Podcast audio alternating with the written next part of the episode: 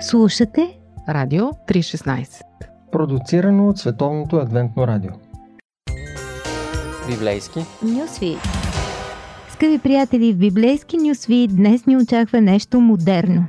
С Тошко Левтеров говорим за общността и нуждата да принадлежим на един духовен град, така да го наречем, по-скоро виртуален, да помним хората, които са работили за нашето изграждане. Това са родителите, учителите, духовните наставници, пастори, свещеници. За всеки си има такъв набор от лица, от личности. Това е също един от уроците, които вземаме директно от стената в Ерусалим.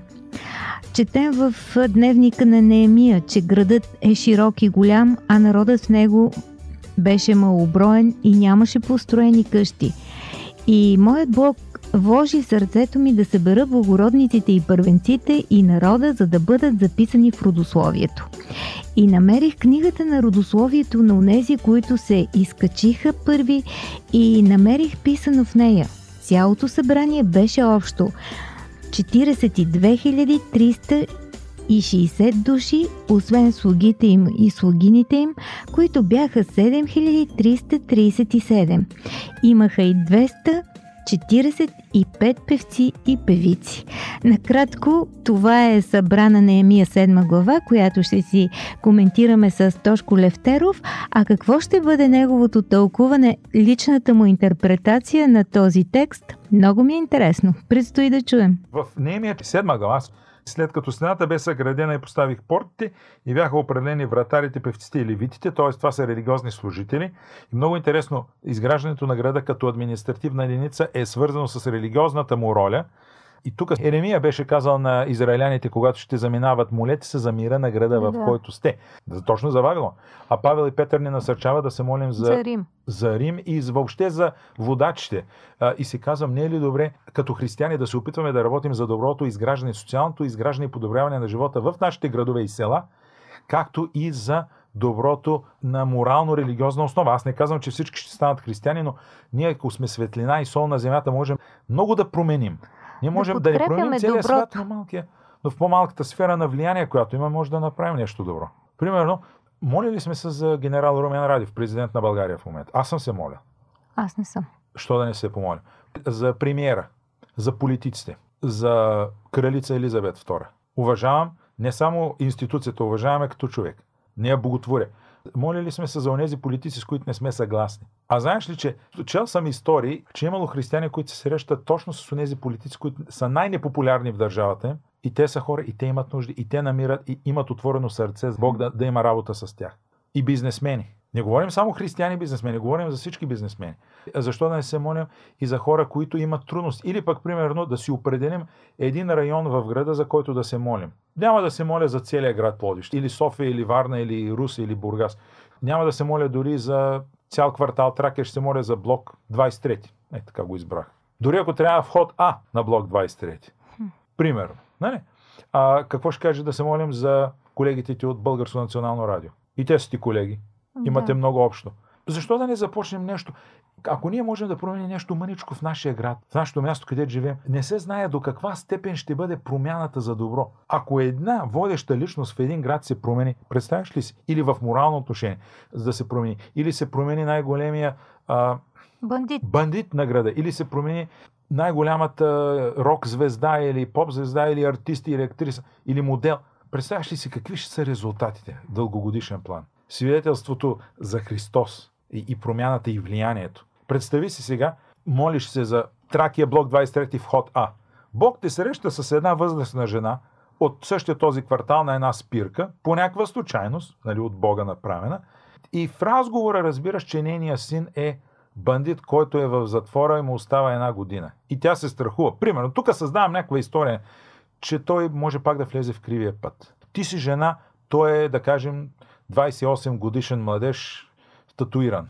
Световете ви са тотално различни. Но чрез тази баба, да кажем, ти се срещаш с него, говориш или вземаш там момчета, момичета, приятели, водите го стъпка по стъпка в един път, който е по-добър за него. Дали ще стане християнин или не, това не знам, това е негов избор. Нали, вие ще се опитате да му помогнете. Но поне той да не тръгне в кривия път. Представяш ли си? Аз се опитвам да си го представя. Фантазията ми е толкова разработена, че си го представям. Не го отричам. Може и да не стане. Или пък да кажем, за Коматево се молим. Номер втори на първа улица в Коматево. И се молим за това семейство. Не ги познавам дори. Не знам дали има и такава улица. Измислиха. Експериментира с Бога. Да. И тук, виж, той каза, на стената беше съградена, постави врати, бяха определени вратарите, певците, левите. Предадох Иерусалим под стражата на брат си Анания и на началника на крепостта Анания, Адаши. Да. Защото беше верен човек и се боеше от Бога повече от мнозина. Каква отговорност?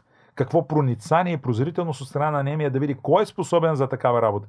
От една страна брат си Анания, защото с него работи. Тук, не знам, някои могат да кажат ми да, връзкарско, ето виждате ли, роднински връзки. Евреите са много навързани. През Авраам почти всички са родени, не почти. И той им дава от голяма отговорност. Но той намира не само брат си, на който има доверие, но намира друг Анания. Какво ще стане, ако за всеки един християнин се кажеше, защото си бе- беше верен човек и се боеше от Бога повече от мнозина?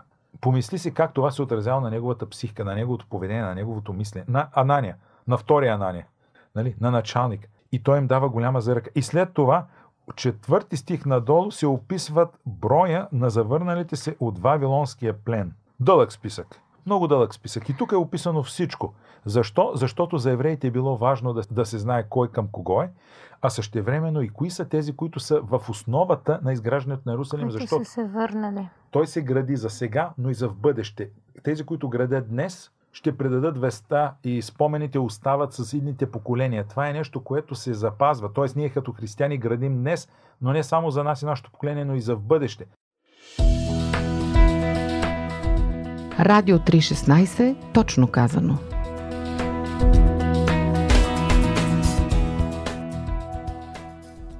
Много съм се интересувал от историята на църквата на адвентистите от седмия ден в България и хора, които са познавали стари адвентисти, така им казваха, са ми разказвали за Богомил Бонев, за Даниил Кадалев, първият ръковоложен български пастор.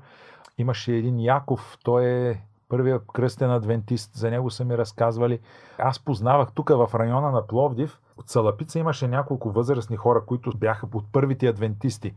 Дядо Стоян Ганчев, дядо Гого Георги Киркенезов, той е брат на покойния пастор Михил Киркенезов. А, после познавах, и той даже ми беше роднина на, на баба ми, на сестрата, мъж, дядо Живко Генчев от Ново село. Той пък имаше много интересни опитности с Бог. А, стари адвентисти, хем на възраст, хем дългогодишни. Невероятни хора. И се казвам, добре, значи като се гради един град, тук те правят списък, защо пък нас, когато някой ни помогне да израснем, да не остане някакъв списък, кои са хората, които са ни помагали. Аз някаква история. Някаква за история, да. да. Да, някаква история. Примерно дядо Живко Генчев ще ти разкаже история, която лично е разказал. Жена му, а, така си я знаехме, Леля Запрянка, тя е всъщност Леля на майка ми, а, болна. Лежат в леглото, той се моли, усеща, че според диагнозите на доктори, че, че тази жена дълго няма да живее, почва да се моли, вярва в Бог и оставя Божите ръце. Казва, по едно време се събуждам, мека топла бяла светлина посред тъмната нощ. И усещам, каза Божието присъствие и една мисъл ми минава през ума. Тя ще оздравее, но ти ще ми служиш. Това прави дядо Живко по времето на режим, който забраняваше религията. Той беше един по професия сладкар, но беше научил занаята да, да изчупва и да боядисва кули, наследен от син му и от а, внук му. А, той тръгваше с касетофони. Старите касетофони с касети. Отиваше в църкви, в които говореха добри български адвентни проповедници. Записваше ги. Размножаваше ги и ги даваше в църкви, които нямаха проповедници. Това му беше... Разпространявала е Да. всъщност.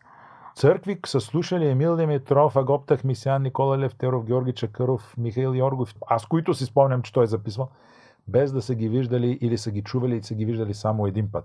Той е помагал на църквите да останат духовно силни. Да, във време, в което не е било възможно да, бъдат да. обслужвани тези Да. църкви.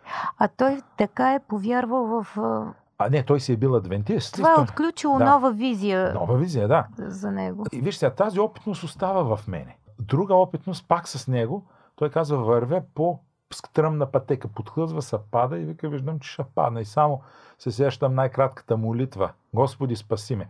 Казва, меки ръце ме спуснаха на последните два метра и стъпах на земята. Да. Моят дядо, на майка ми баща ми е разказвал как е бил колпортьор в Добричкия район и тогава границите се сменят. Един път си в Румъния, един път си в България, един път си и ти не знаеш къде си.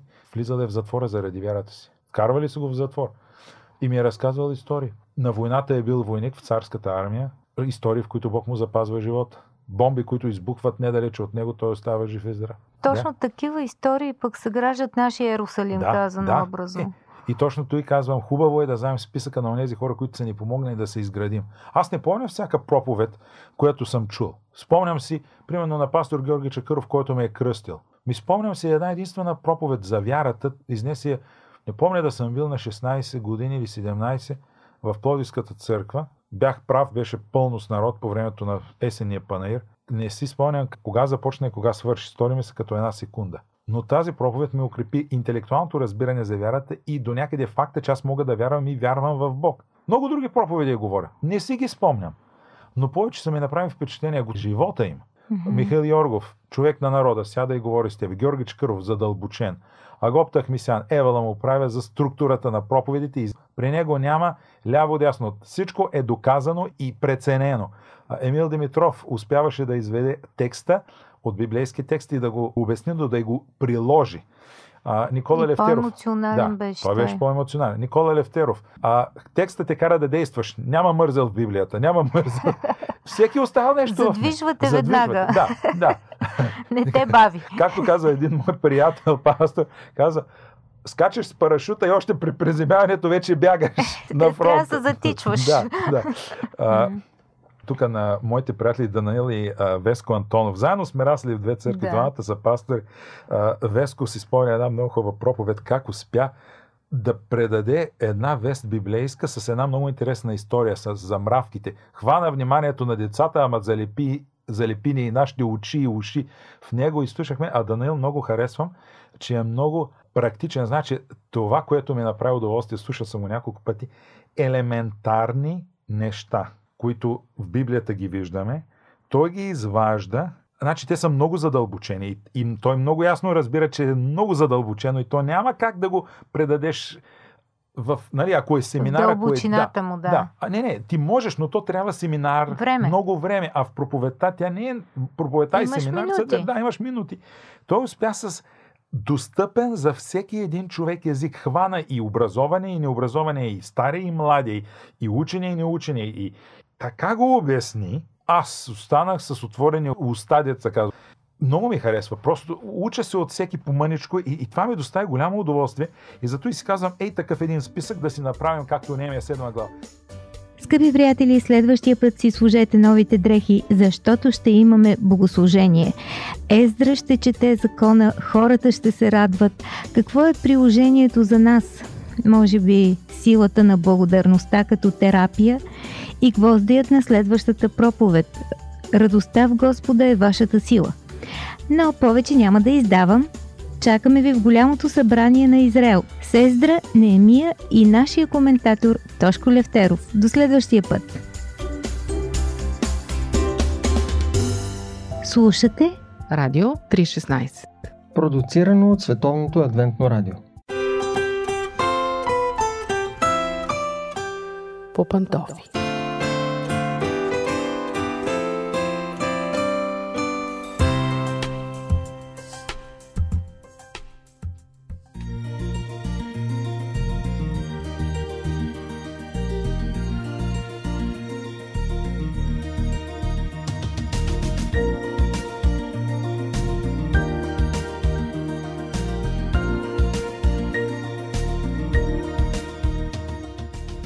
Здравейте, скъпи приятели! Аз съм Мира. Днес в Попантофи ще ви споделя това, което научих от и за професор Юлия Гипенрейтер. Може би сте чували, тя е руски професор в Московския държавен университет, педагог, психолог, изключителен авторитет в областта на практическата психология, детските, семейните проблеми. Самата тя е майка на три деца, има внуци и правнуци. Изобщо човек, на когото може да се има доверие, че разбира и знае какво трябва и не трябва да се прави с децата.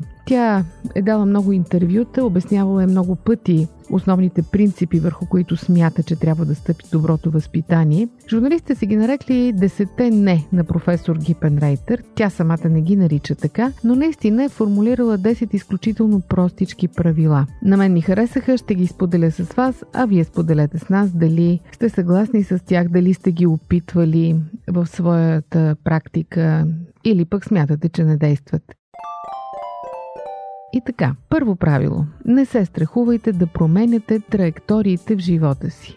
Мнозина питат кое е по-лошо. Дете, изоставено от работещата си майка, или дете, което вижда единствено измъчена и уморена от домашните задължения майка. Има мнение, че трябва да се избира или себереализация, кариера или деца. В действителност, ако си седите вкъщи с децата и ви е скучно и се чувствате зле, променете ситуацията. Ако сте тръгнали на работа на пълен работен ден, но се чувствате некомфортно и съвестта ви мъчи, че сте захвърлили детето си, отново променете ситуацията. Това не означава, че трябва да се откажете от работата си. Просто имате поле за размисъл и творчество. Помислете от каква работа имате нужда, до каква степен да бъдете заети с нея. Тоест, направете нещо така, че да се чувствате добре. Защото Родител, който се чувства зле, не може да възпита дете, което се чувства добре. Второ правило. Не очаквайте чудеса.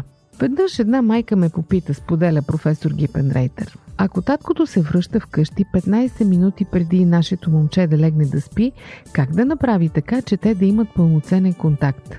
Да, казва професора, да, могат да влязат в контакт, но не и пълноценен. Да станеш пълноценен баща за 15 минути на ден няма да се получи. В паметта на детето ще останат мама, баба, леля, бавачката и всички останали, техните характери, техния начин на мислене, тяхното отношение към света, но не и тези на таткото. Защото твърде много детето получава не чрез пряката реч, а чрез наблюдението на своите близки и техните отношения за това как те интерпретират живота и после то ще го интерпретира по подобен начин. Затова със съжаление казах на тази майка, че момчето няма да има пълноценен контакт с баща си. Просто защото няма как да стане. Тук чудеса няма. Трето правило. Не заставяйте себе си на сила да играете с детето. Докато то тръгне на училище, основният му начин на живот е играта. Важно е обаче не колко часа и минути прекарвате с него, а качеството на вашите игри с него. Не се заставяйте на сила да си играете. Той усеща, чува, разбира, че ви е скучно с него. Търсете нещо, което ви е интересно да правите заедно. И на него, и на вас. Освен това, наред с съвместните игри, детето трябва да се научи да се занимава и играе само. Правя нещо сам, измислям нещо сам, по-нататък преминава в мисля сам. Вие не можете цял живот вместо него да изграждате хода на мислите му. Затова е важно да има не само ние заедно, но и аз сам. Трябва да го оставите така, че да престане да разчита винаги на мама. Какво да правя сега, с какво да се занимавам, скучно ми е. Важно е деликатно да излезете от играта и да го оставите да играе само. Нещо повече, не бива да говорите за детето в множествено число ние. Ние вече ходим на детска градина, ние вече сме във втори клас, ние вече се готвим за училище. Защото после ще има нас вече ни приеха в университета. Важното е децата да започнат да различават къде е ние с мама и къде е аз сам. Следващо правило – не възпитавайте детето, казва професор Гипен Рейтер и слага думата възпитавайте в кавички често възпитават детето в зависимост от това какво смятат за важно мама и татко, според техните представи за това как трябва да се държи детето, как трябва да бъде организиран животът му. Безспорно е, че дълг на родителите да осигурят безопасност на своето дете и да го ограничават в много неща, най-малкото за да не падне от балкона, да се научи да пресича улицата. Важно е да яде на време, да спи достатъчно, да се приучи да ходи на гърне, но за душевен контакт с детето това е абсолютно недостатъчно. Да разбираш детето значи да разбираш какво иска то, какво му е трудно на него, какво му е невъзможно, за какво мечтае, кое е най-важното за него. Често пъти децата изказват своите желания в много рязка форма. Не искам да спя, искам сладолет, искам да не ходиш на работа. Всички тези директни искам и не искам, всъщност възпроизвеждат с малко по-различен знак родителските трябва и не трябва, които ние постоянно използваме във възпитанието. Ние искаме и то трябва да спи и да еде на време и ние трябва да отидем на работа. А какво му трябва на него?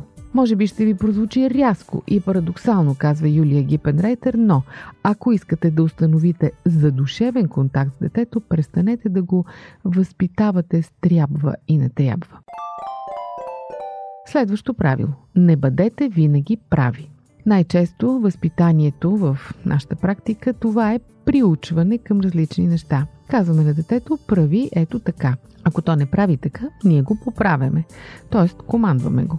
В най-добрия случай работи нашата настойчивост. Чети, чети, чети, защото е нужно. В по-лошите случаи работят заплахите. Ти ако висиш само пред компютъра, ще станеш зависим, като алкохолик. Ако не се учиш добре, ще те изгонят от училище и ще метеш улиците. Нашето възпитание придава нужната ни форма на детето, а критиката, заплахите и наказанията замразяват тази форма. Така не може, така трябва. Ако детето сбърка, ние веднага бързаме да го поправим. Нали знаеш как се събира? Нали го учихме? Вземете и специално направете някоя грешка. Напишете пред първокласника 2 плюс 5 равно на 6. Колко ще бъде щастливо детето, че мама и татко също грешат и то може да ги поправи. Децата са свикнали, че ги командват, че ги притискат, а те самите са нищо. Не получавайте детето, си поиграйте с него. Защото наистина по най-прекрасен начин, още от раждането му, в него е заложена много здрава енергия. Голямата си част то се развива само. Още на годинка то е личност и вие трябва да го уважавате като личност. Следващо правило. Не спирайте детето, нека върви на където иска. Представете си тази картинка, която със сигурност сте преживявали поне веднъж. Нервно обличате детето, защото закъснявате за детската градина, то седи отпуснато и си мисли за нещо свое, по никакъв начин не ви сътрудничи. Защо? Защото знае. Те ще го облекат, ще го поведат, ще го предадат където и както трябва. Ще го формират. А то самото какво иска, какви са неговите интереси. Питайте го, докато е малко. То ще ви разкаже всичко защото после ще бъде късно. Като порасне, ще крие от вас своите интереси, защото ще е свикнало, че е обект на възпитание, а не субект на изграждане на собствения си живот.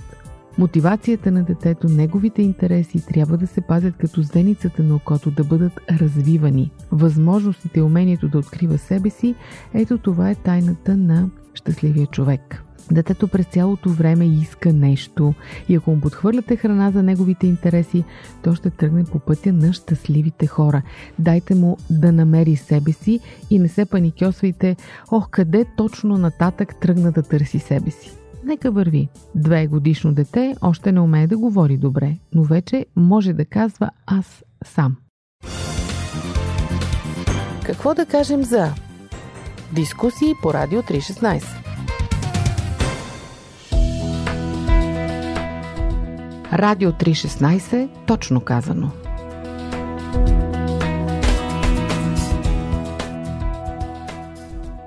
Не го плашете с жестокия свят. Нерядко ми задават следния въпрос, казва професора. Ето вие проповядвате хуманизъм и уважение към детето, а нашето общество проповядва насилие, жестокост и хитрост. И ако вкъщи детето бъде само чистичко и пукавичко, то как ще се подготви поне за училище, където работи системата на натиски и заповеди? На подобни въпроси давам следния отговор. В колкото по-запазен вид детето излезе от вашия дом в света, толкова повече ще е подготвено и укрепено. Колкото повече са го разбирали и уважавали, толкова повече то ще може да реализира своите интереси. Колкото по-добре се е развивало неговото самоопределене, толкова повече ще бъде развита и неговата способност да устоява. Ще умее да се съпротивлява в сурови условия. И обратното, ако сте го възпитавали с максимална строгост и суровост, то ще излезе в света слабо. Не забравяйте да говорите за чувствата. Както показват изследванията, развитието на така наречения емоционален интелект има по-голямо значение за това колко успешно ще бъде детето ви в живота. За да се развие този емоционален интелект, децата трябва да общуват, да използват речника на емоциите. По-често употребявайте думи, които описват вашето състояние и състоянието на детето. Наричайте със своите имена различните преживявания и чувства. Ти искаш, ти си недоволен, ти си ядосан, ти плачеш. Ти много-много искаш сладолет, а аз ти забраних и ти се разстрои. Разказвайте на детето за него самото, за състоянието, за динамиката на преживяването му. Прехвърлите детските истерики и манипулации в разговор за неговите чувства. Не го питайте защо не ме слушаш, нали се разбрахме вече. По-вероятно е то да не знае отговора на този въпрос. Просто не забравяйте да му говорите и за своите чувства. Сега ти не искаш да се облечеш и това много ме огорчава. Много съжалявам, но друг сладолет не мога да ти купя. Не увещавайте детето. Нали обеща, че това ще е последното филмче? Като кажете нали, вие вече го увещавате и това е вредно. По-добре е да не се забранява твърдо каквото и да е, а да се въвеждат правила. Правилата не се обсъждат и по техен повод не се правят оговорки. Детето казва, не искам да си лягам, няма да спя. Приемете неговото настроение. Не искаш да спиш и си разстроен, че имаме такова правило. По-добре да нямаме такива правила, нали? Да, някои правила са много неприятни. Обаче аз нищо не мога да направя. Правило. Такъв разговор ще облегчи и вашия живот и на детето. Нали знаеш, че колички купуваме само на рождения ти ден? Това отново е увещание. Ако на детето му трябва нещо, не влизайте в преговори, не го успорвайте, но поставете някакво ограничение. И не му четете нотации, просто му помогнете да разбере. Много ти трябва количка, много искаш да имаш, разбирам, но сега нямам възможност да ти я купя. Ще запомня, че ти трябва. Не забравяйте, че освен правила, децата имат и права. Ако детето не получава това, от което наистина има нужда, то ще започне да нарушава правилата. Ще спори, ще лъже, ще се крие и ще започне да уважава вашите правила, ако вие уважавате неговите мотиви и права. И последно изключително важно правило на професор Гипенрейтер. Не заменяйте реалния свят с модерни технически играчки. Особеността на новите технологии е в това, че те дават възможност за моментална обратна връзка. Тоест едно дете, пораснало с новите играчки, не е свикнало реакцията на неговите действия да закъснява, да се отлага.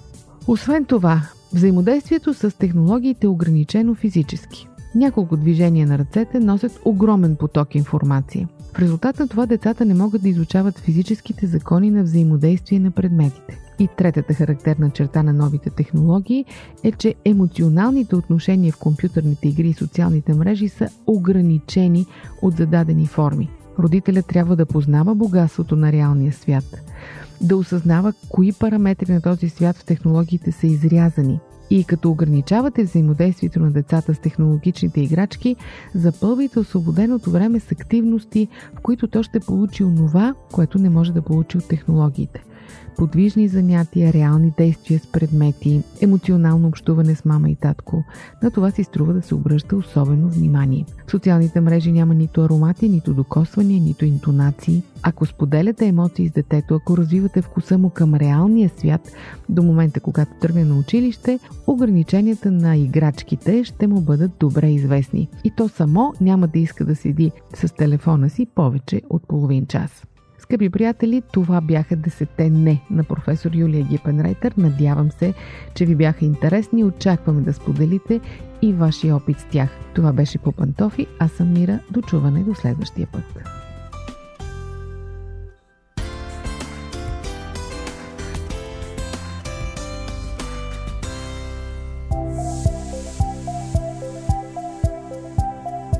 Радио 316 Продуцирано от Световното адвентно радио.